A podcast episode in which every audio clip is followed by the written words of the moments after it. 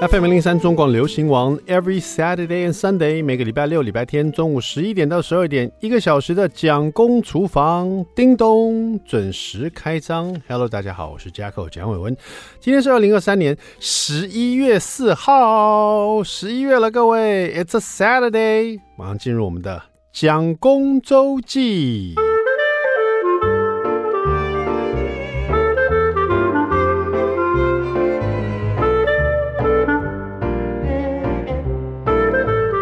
夯不啷当哦，当爸爸就已经当了大概快十二年了，这样子，只要十二年了，对，因为小孩子已经十一岁了嘛，哈，那他这个，哎，十一岁，那我当爸爸就十一年了，怎么变十二年？哦哦，因为因为这个他们还在妈妈肚子里的时候，我也觉得自己是爸爸了。我其实其实更不像，他们生出来才像爸爸，因为要照顾他们嘛，哈，所以当爸爸十一年了，我觉得越来越觉得哈，跟孩子相处最重要的就是要拥有回忆。就是因为有一次哈，我的老大他五年级嘛，那有一天这个我们在看他的英文安亲班的课本的时候，因为他英文安亲班的课本，你知道课本就跟我们的国语课本一样，它都是有故事的嘛，每一个章节都有故事。那英文安亲班的课本呢，它的故事哦，它每一课是连续的，就像个小说一样。啊，比如说这个人他捡到一个机器人，哈，这个人叫 Tom，他有个机器人，他怎么跟这个机器人相处，然后就一一个很长的故事。这个机器人到他们家去，他妈妈对这机器人反应，然后机器人在各式各样的场景下怎么回事。然后我们那天念念念念念念，哎，课课本，因为他这个学期已经快一半了，就这一本课本的中间呢，这个机器人的这个故事呢就结束了。最后一篇就是机器人本来要送人了，就没想到呢，他妈妈就大发慈悲把这机器人留下来，因为原本这机器人的主人是一个阿姨，她说这个机器人送给你好了，所以我的大儿子 Jackson 说：“爸爸，这个故事结束了。”然后因为他很喜欢这个故事，他就想说：“那下一篇故事什么？”他就想去看。然后同时呢，他又想到说：“哎，哎，那我以前的课本不知道是长什么样？”他就冲去房间去找以前。一年级、二年级的英文安亲班的课本，因为里面也是有课文嘛。他拿过来，他就觉得很怀念这种小时候的课本。他现在五年级，他怀念他一二年级的安亲班的课本。然后打开来，那课本里面可能是每一张啊是三幅图，然后每一幅图搭配一两句英文而已。那现在他读五年级的安亲班是只有一幅图，然后然后大概一整页都是英文。就是全部都是英文，这样就很文字变很多，所以也造就他其实蛮喜欢读小说的。他现在五年级，他喜欢看小说，因为他现在已经读惯了都是课文嘛，所以他就看了以前的课本，就很怀念。爸爸，你看，你看那以前你念这个故事给我听，记不记得？因为以前的故事的主角都不是机器人或男，都是一个动物，比如一只猫啊，这只猫它跑到草丛去，它看到水有一只青蛙，它跟青蛙一起跳，青蛙跳到这边，它也往左跳。青蛙的王子右跳就往右跳，就很简单的英文这样子。那因为每一篇都我有读给他听过，然后他就很怀念。爸爸，你看记不记得你那时候读这个给我听呢？然后我们那时候一直因为那个那个只猫有名字嘛，你还记不记得这个 Frank 他怎么怎么？就是他突然之间就开始跟我去回忆一些事情，然后就让我更觉得说跟小孩哦一定要有一些回忆，因为说穿了，其实人到头来真正你的财富就是一些特别的回忆，你带不走的东西太多了。然后你老了以后，你很多事情也不能去做了，很多运动也可能就是运动不来了。你能去哪里？你知道，你就是可以跟你的孩子们呢，拥有一些很棒的回忆。然后讲到小时候他怎么样，他也觉得哎有哎，爸爸，你那时候带我去干嘛？那其实也不见得是上课啦、考试啦，或是运动啊，还有很多。比如说我早上帮他们做早餐，然后最近我觉得最棒的一个回忆就是中午帮他送便当。我每次都会到校门口，就是他们的后门，然后等到他跑过来，老大就帮我看到爸爸在帮他送便当。现在你看我这个整个学期每天帮他送便当，他长大以后，就像他会想到他以前小时候课本拿出来看一样。有一天他就跟我说：“爸爸，你记不记得那时候我后面的五年级、六年级每一天你都在学校来帮我送便当，每次都这个我们，因为他来拿便当不是拿了就走。”他会花这个时间跟我聊聊天，你知道？他会跟我说：“爸爸，今天我在学校看到什么？今天老师又说了什么？今天同学又干嘛了？”然后有一阵子我觉得有点可惜，然后都是我跟老大的回忆。那小的儿子好像我没有帮他带便当，因为他没有过敏嘛，他就吃学校营养午餐。但是我发现小的他喜欢在，他知道我会帮哥哥送便当，他也在那个时候，他也会出现在那个地方，他会跑出来，然后跟我们打招呼：“爸爸，哥哥，我也来了。”这样子。就变成说中午午休的时间，我也会有跟小朋友这样的回忆，也很特别。所以不断的创造新的这个回忆，跟你爱的家人或你重视、你关心的人呢，这些回忆会是你这一辈子最棒的一些财富。好的，接下来有一个高科技可以让你睡得好、睡得饱哈。你自己是一个那种睡眠很沉的人吗？如果不是的话，你需要一个很好的寝具哈。那么我们这个好物市集呢，跟上品寝具床垫馆呢，又再度的合作。这一次呢，他们跟高雄医学大学的药学博士共同研发了一个很棒，叫 CBD 草本忘忧石墨烯好棉被哈，独家。植入了最新的 CBD 高科技的成分，经由医学大学的临床实验证明哦，可以增加睡眠时数，帮助入睡，耗时一年，仅此一档，独家有我们中广好物市集，还有上品寝具床垫馆、啊，一起推荐的哈，所以是大家赶快上我们的好物市集啊，让自己睡一个好觉，好不好？然后在这个时候呢，我们来听一首好歌吧，哈，最爱推荐朝阳的《赶不走的你》。听完这首歌，马上回到蒋公厨房。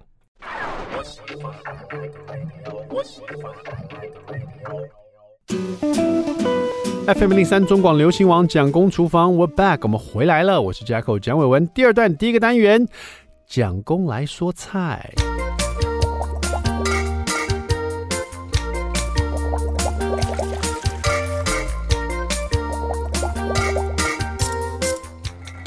有时候逛传统市场哦。跟逛超市最大不同就是你会看到各式各样的鱼货，它会有一些你没有看过的海鱼啊，钓过来的，或是今天突然有这个这个季节突然有，有时候会有鲤鱼，那鲤鱼要怎么吃啊？好大一只哦！有时候鲢鱼头哈，每个鱼都不太一样。然后有时候你会看到那种你忍不住很想要买来煎来吃，就是很漂亮的，那叫银鱼是不是？就是白带鱼啊，长长的，很亮，有没有？然后它会。呃，有时候它一摊的摆地上，哇，那个你走过去，你就觉得哇，怎么这么有水面在反光，照在你脸上，一片都是银鱼啊，就是白带鱼这样长长，然后它它会切啊，切一块一块的哈。然后我小时候就记得我的爷爷，我的阿公啊，不是爷爷，我阿公阿嬷，老人家很喜欢煎这个白带鱼，因为很容易嘛，就是他也没有铺粉，就直接这样煎，煎的这样酥酥香香的哈，那个外皮呢很酥香，然后。白带鱼的鱼刺哦，就是很大只，比较粗，比较少那种很细碎的那种。有些鱼啊，你知道，它肉里面有些小小的细刺啊，不好挑。所以为什么老人家喜欢煮这个？为什么我阿公阿嬷喜欢煎白带鱼给我们吃啊？因为这个鱼刺很好处理啊，就是两边呢大的刺哦，肉里面都没有什么刺，比较好挑掉这样子。所以就会煎白带鱼，常常就吃到白带鱼。所以我小时候印象就是常吃，最常吃鱼就是白带鱼啊。所以那天我在传统市场看到，我想啊，这个白带鱼小时候做过。然后我今天要跟大家分享的是阿公阿妈那时候没有做的，叫做雪菜烧带鱼哦，收录在这个陈安琪老师的《一网打尽百味鱼》这是这一本书。我非常喜欢这本书，我只要做鱼的料理，我就看这本书，因为这本书就是各式各样不同鱼哦，一百条就是。百种鱼的做法，你知道，各式各样鱼的的做法哈，而且安琪老师还把它分类啊，比如说用蒸的、用煎的、用烤的、用呃，可能用炸的都有哈。那这个雪菜烧带鱼是用烧的哈，它很简单呢，它这个调味料也很不复杂。安安琪老师做菜都是老味道，所以不会太多。好像什么特别的什么异国料理的这种这种调味料比较少哈。白带鱼呢，就带鱼你切成大概五公分块哈，这个鱼饭就可以帮你做了。每一块呢，你在上面再画数个刀口，因为我们要用雪菜去烧它，等于说那个雪菜的咸香啊，要烧到这个白带鱼里面去，所以它那个要画几个刀口这样子哈。然后那个雪里红呢，你买回来雪菜就雪里红嘛。你整条买回来洗干净，稍微在水里面漂洗一下，因为这个雪里红呢，不管是自己腌的还是在外面店家腌的哈，它都不可能先洗过，它一定是就直接撒盐去腌，因为你洗过再去腌比较容易坏掉，所以直接就腌盐，然后就腌在那边，第二天就可以拿来用了哈。所以你要使用之前，一定要先把它漂洗过。你想象嘛，那个蔬菜一个没有洗过的，只用盐腌过，它还出水了。它出的是一些苦涩的水，所以你一定放到盆里面，用水先漂洗过，然后压干，然后里面有什么沙、什么污泥都把它洗干净。不是要泡到水里泡，泡了半天的话，那个雪菜香气就没有了，咸香就不见了。所以要漂洗，洗洗冲一冲，挤干，然后把它切碎这样子。然后呢，用的方法就很简单，这个锅子里面热热油啊，需要两大匙的油哈，因为你要煎这个白带鱼哈，要把它煎到像阿公阿嬷煎给我那很香酥，外面都是就是比较酥酥香的感觉，就是比较容易吸汁哦。把那个水分都煎掉，变得比较干，比较香酥哈。然后就把两面都煎成这样，金黄香酥这样子。然后呢，两大匙油把这两面都煎成这样以后，把它取出来，稍微稍微备用一下。然后铜锅里面呢，你再放入这个一大匙油，因为油会被这个鱼都吸干了哈，油会不够，再放一大匙油，爆香葱段还有姜片，让这个姜片跟葱段在这油里面有这个香气。然后这时候把你切好的雪里红哦。啊、呃，放进来一起翻炒一下，翻炒大概十秒钟，哈，让这个很香的有姜香、有葱香，还有刚刚煎过鱼的这个鱼的香气啊，咸香味啊，跟雪里红一起炒在一起，哈。然后这时候把这个呃调味料也放进来，哈，边炒雪里红的时候，放入两大匙的酱油，一大匙的酒，一大匙的糖，然后大概一又二分之一杯的水。一起把它煮滚。为什么先写酱油？因为酱油倒进去要先把它煮一下，把那酱油煮到香气出来，然后酒再倒下去，糖下去，水再下去，然后再一起煮滚。这时候呢，锅子里面就是呃很香的这个雪里红啊，然后这个姜片啊，还有这个葱段啊，然后这个咸香味都在煮在汤里面。这时候就把鱼呢，您煎香的鱼放进来，鱼的外表都煎得酥黄，很香酥了。这时候煎煎正好可以吸这个汤汁哈。大火煮滚，改小火慢慢烧个十五到二十分钟哈，让这个汤汁收干一点点。如果你最后呢开盖发现汤汁还很多，你就大火再把它收收干一点就可以了。最后呢，这个一块一块的这个雪里红拿出来以后呢，还有呃不是一块一块白带鱼拿出来以后，再把雪里红呢带点汁哦淋在上面哦，就是我们常吃雪里红炒肉丝嘛，这是雪里红炒烧白带鱼哈。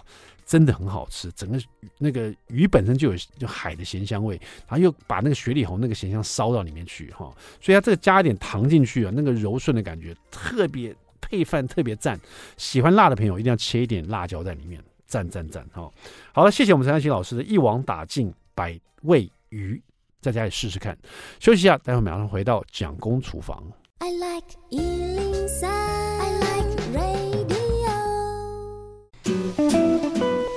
FM 零三中广流行网蒋公厨房，我们回来了。就我们厨房里请到两位老师哦，这两位老师呢都在这个景文科技大学餐饮管理系哦，有这个呃做这个助理教授哈。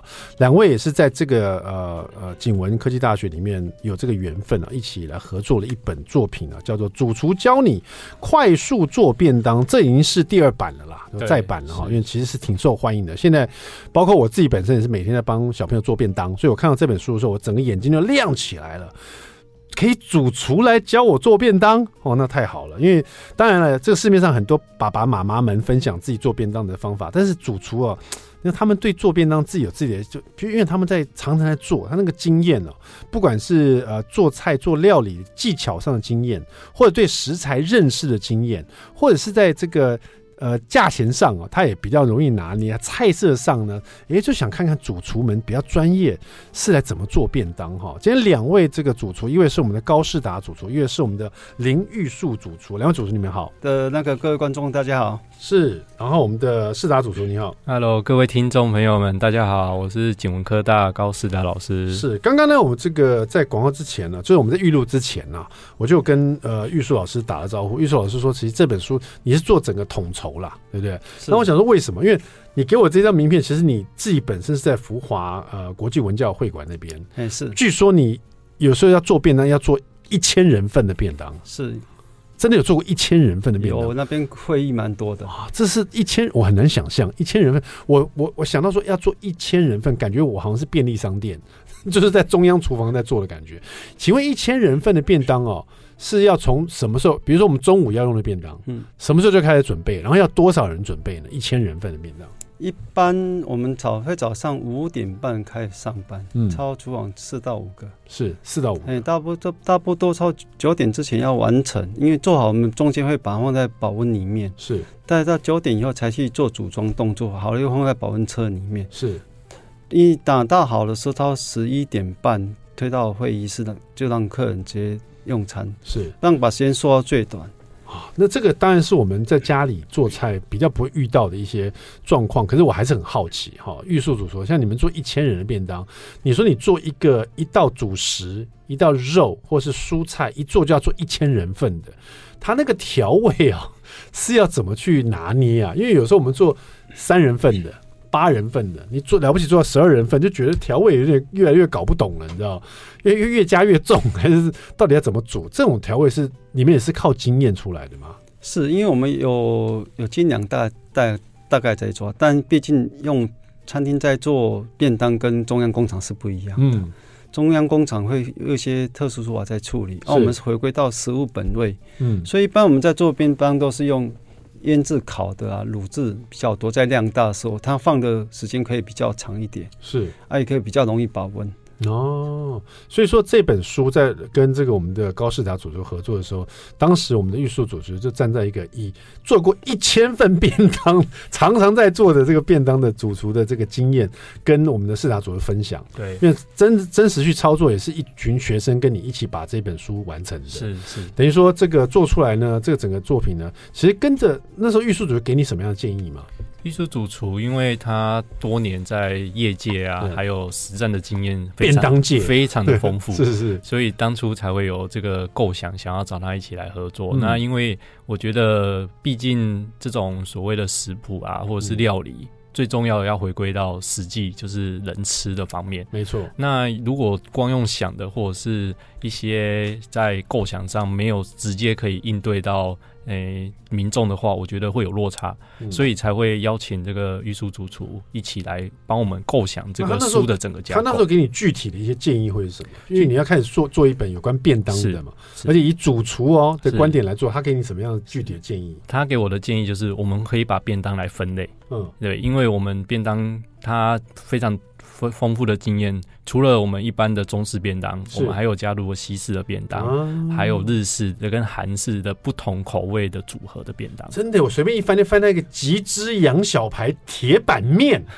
哇，这个便当我要买，因为你知道，我们只要想到便当都是排骨饭嘛，哈，是。这个鸡腿饭哈，烧腊饭哈，三宝便当。是，你可以看到一这个吉之羊小排铁板面呢，还有宫保羊肋条。生抽虱目鱼肚饭哦，对，所以说这个是肉品海鲜都会有，对，都会有，然后结合各种不同的烹调法，还有一些调味料来运用，那多元的组合可以让我们的民众买回去不同的参考，然后让自自己的组合可以多变化。我可不可以稍微说，我感觉上这本书就是这个便当菜，唯一让我觉得说好像是。当时玉树主厨给你有这样的建议以外，他可能没有叫你把荷包管好。我觉得每道菜都很贵的样子，就牛小排呀、啊、羊小排啦。是的，对对对，因为我知道你第一版其实是是第一版的名称是叫星级主厨，是是，是星级便当啦。是是是，就是说在吃方面不要那个吝啬，因为我们是自己要吃的，啊、所以没有成本考量。这会不会也是因为我们的玉树主厨，你们在在那个会馆做便当都比较高档的，所以你其实也比较。下得了手，就是买食材方面。第一个，我们对食材要求比较严谨。但第二个，这便当初当初我们为什么会做便当，其实也跟高老师有在研究。现在家庭的主妇还有主妇很多在帮孩子备便当，嗯，希望把这本教科当成那个的参考书，翻起来就可以做。因为这个量小时候，所以做很多变化。但是我我现在我本来是就是说。呃，看到这本书，我现在很开心，因为我真的帮小朋友带便当嘛。嗯。可是我跟你们两位访问了一下子，然后在每一道菜再仔细看了一下，我发现有一个小困扰，就是我照你这本书做给我小朋友吃，哇，他以后不得了了，他在外面便当就不吃了，挑嘴，他挑嘴，他只吃这种高档便当。哎、欸，这个我现在仔细看一下，这上面的便当每一个卖五百块都 OK，、欸、我觉得，因为这菜色也好了，肉色也好，这整个太。太棒了，这个这样做真的会啊、呃，会把我小孩养成美食家，这也不错了哈。从便当着手，要变美食家，这很棒。您的小孩不变美食家很难了，太棒了！主厨教你快速做便当，其实这本这一版呢，是重点是在在于说，其实这样子这么豪华、这么好吃、这么营养、蛋白质这么优质的便当，其实可以是很快速做出来，是是不是哈？那呃，在这边呢，在编辑方面来讲，它这是像刚刚我们的玉树主厨讲过了。你们做的是把它分开，比如说家里记忆最家常的中式便当，是。就是比如说我们常讲的，比如说这个什么蚝油鸡汁啦，或者什么这个呃呃牛小排啦、红烧狮子头啊之类的哈，蜜汁鸡腿啊这种比较中式耳熟能详的哈，或这个虾球饭啊这种的哈，再来是西式便当啊，比较特别的，就西式便当不外乎就是牛小排、羊小排哦这种这种排类的东西，对。炸鱼啊，都英式的哈。再来，我比较特别是，你还有日本跟韩国的便当。是，请问这个日本便当有没有这种日本常做冷便当？日本便当是不是可以放凉吃，也是还不错？嗯，日本便当我们大部分大家都知道吃冷的。那我们这边的日式便当主要是把日式的菜肴融入到我们的便当里面去，嗯、让它变成一个餐盒。感觉上这个餐盒是也是可以放冷吃，蛮好吃的。对，日式餐盒都是这样。对啊，那因为台湾的。没口味关系，大部分还是喜欢吃温热的。那冷的话，原则上放了之后，再把它重新微波或加热是可以的。韩式的起司炸鸡芝麻饭便当，人参面鸡人参鸡面线便当，哈，石锅牛肉拌饭便当，部队起司年糕锅便当，这个太厉害，把一些很受欢迎的韩式料理变成便当，哎，是。那这样子做法是会不会有一些困难点呢？有些料理哦，它是一道料理，怎么把它变成在便当里面出现？讲是觉得好像哎，反正就把它变便当嘛。可是一定有一些要注意的地方，比如说我们刚刚讲的部队起司年糕好了，这感觉就是一大锅东西很多，那我们怎么把它变便当菜？有没有什么要注意的？或者是刚刚讲那个人参鸡面线，这种要怎么汤汤水要变？汤汤水水的，要把它变便当的时候，要注意什么东西？还是要做干的哈？这些我们待会呢，请我们的主厨来一一为大家解答解答哈。主厨教你快速做便当，今天就在蒋公厨房，大家一起来学做便当，别走开，马上回来。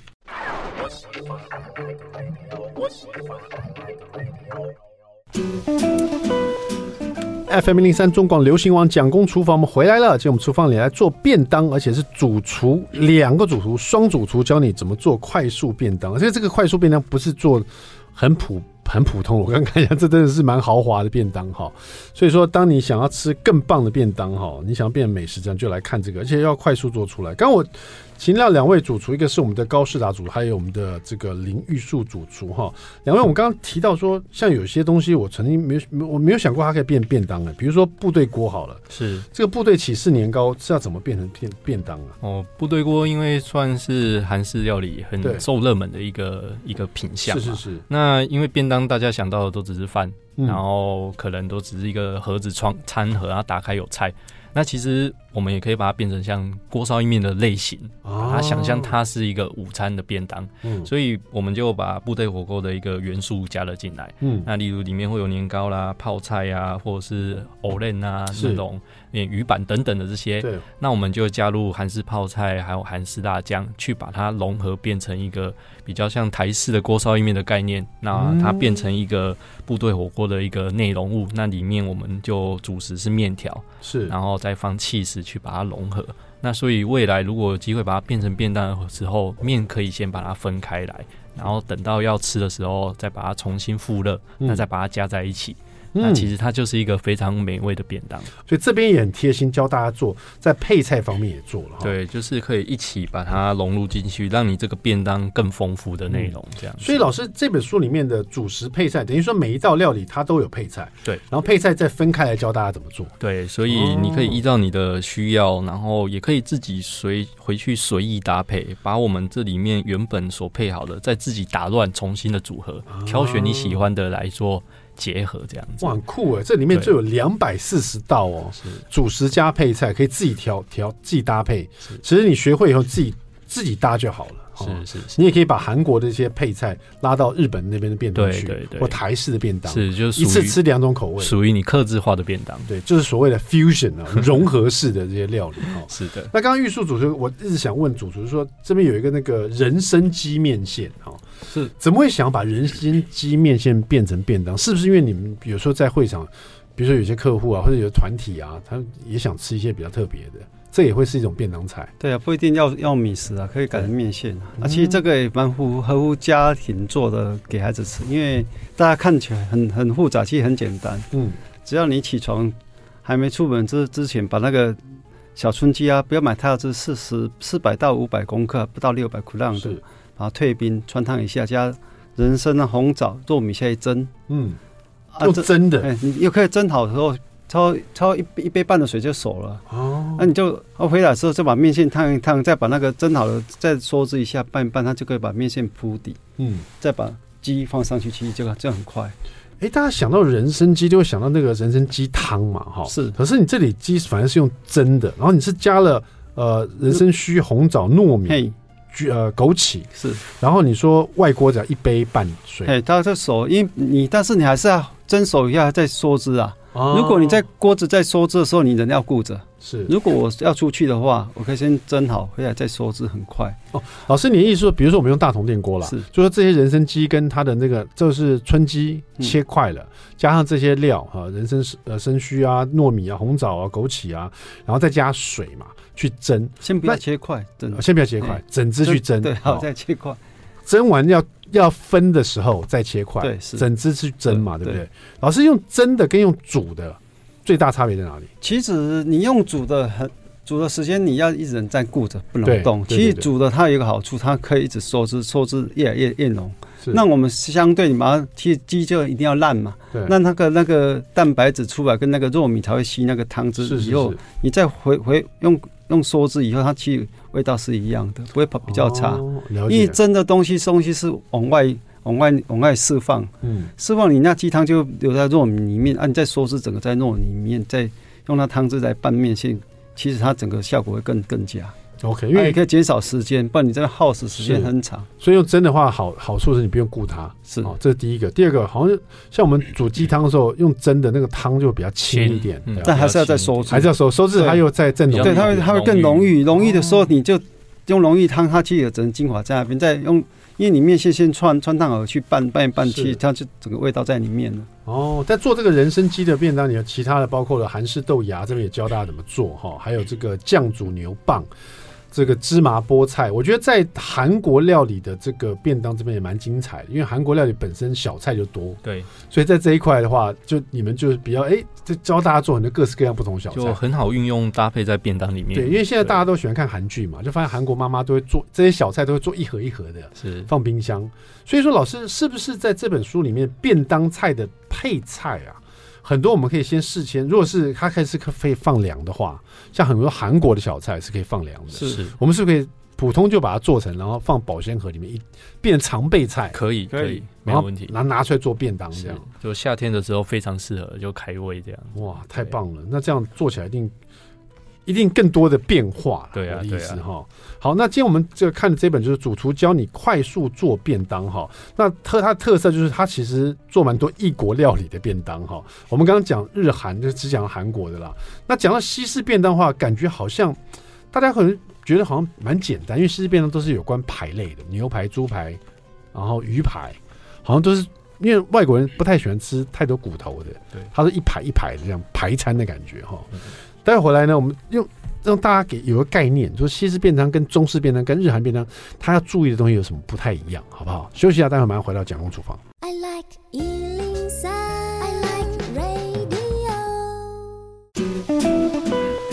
FM 零零三中广流行网蒋公厨房，我们回来了。今天我们双厨出任务，林玉树老师加上了高世达老师，今天带来这本主厨教你快速做便当哦，真的非常适合像我这每天在做便当的人呢、啊。其实现在人真的是很多人自己会带便当，嗯，因为外面吃你也不知道他那个油脂用什么样的油。现在大家都很讲究健康营养，然后自己做呢，这个预算也比较好抓哦。像我们这一本快速做便当，就是把预算拉到最高，这样子 吃的最好这样子，浪漫。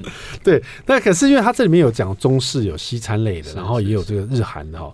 高士老师，我们在做这种不同各式各样各国异国的料理便当时候，我们要多注意什么事情？好，我们要注意的其实最主要就是烹调法还有调味料。嗯，哦，例如说我们中式最常用的就是像酱油啦、米酒这一类的。是。然后像西式啊，我们可能就会把酒类换成白酒，嗯、哦，那油换成奶油。哦，例如像这样的烹调法跟不同的。调味料的元素转换一下，其实味道就会有大不同了。哎、欸，老师这讲你大家会觉得好像听轻松平常，其实事实上老师这个意思是，你可以把中式的做法换一点西式的酱料，是做法一样，是是，你就先这样试试看，其实你就吃出异国的味道，对对对，对不对？其实我们的元素。回归到中一定都是统一的，例如说基本的刀工、嗯、基本的煎煮炒炸，其实都是可以互通的。对，那有可能只是用在元素不同，味道就会不同。没错，或者是呃，可能外国人喜欢吃的部位不太一样。对，比如说老外他们就不太喜欢从嘴巴里挑骨头出来，是是，是，他们都喜欢吃只有肉的部分。鱼也不要看到头最好，就是他们都比比较喜欢，对，就是喜欢吃到肉部分就好了。对。因为我常以前住国外的时候，就常常发现这个老外他们吃东西，他们常常常觉得我们喜欢从嘴巴里吐骨头出来，他们觉得很怪啊，他们都不喜欢做这个事情。他们也不爱吃内脏类。对对对对，所以这次有这个食材上的挑选是不太一样哈。那问一下玉树老师哈，像我们在这个做便，我看这本书是有关便当的各式各样的事情，也不止菜色，包括米饭上也要做变化，是不是？米饭我们会用藜麦啊、姜黄啊，还有白饭、五谷饭呐，像红豆。绿豆都可以做做成便当的饭，哎、欸，说老实，也可以，你可以用鲑鱼炒饭铺底都可以啊。其实就是想拌什么就去做调整。因为我知道这本书的前身是叫做这个呃星级呃星级便当嘛，就简单做出星级便当。但我知道这前身的前版是这个名字的时候，我在看这一版主厨教你快速做便当。我觉得其实这本书除了像我们这种在家里在自己做便当的爸爸妈妈上班族以外，哈，我是觉得如果你要开便当店。就是说比较高档一点的，然后跟别人不太一样的这本书也是很好的一个这个指标，是因为甚因为最主要因为是玉树老师写的嘛，玉树老师你自己本身就是在做千人便当的，而且是高档便当的，所以这也是可以拿来做生意的书哦。其实有个小秘诀，嗯、其实做便当青菜切记不要用炒，一定要用把它放凉再用拌的哦，放凉不然你看一家便当你青菜都会黄掉，这是很大大的困扰，因为用高温炒过还会变黄，对，你一定要。放好，不管你穿烫炒，一定要给它放凉再包便当。了解，绿色青菜不要再闷住它，对，一定会更黄。谢谢我们的玉树老师林玉树老师，还有我们的高世达老师哈。这本主厨教你快速做便当，在家里赶快做便当，超好吃的。谢谢两位主厨，谢谢谢谢。蒋公厨房，下次再见，再见。蒋公厨房，下次再见，拜拜。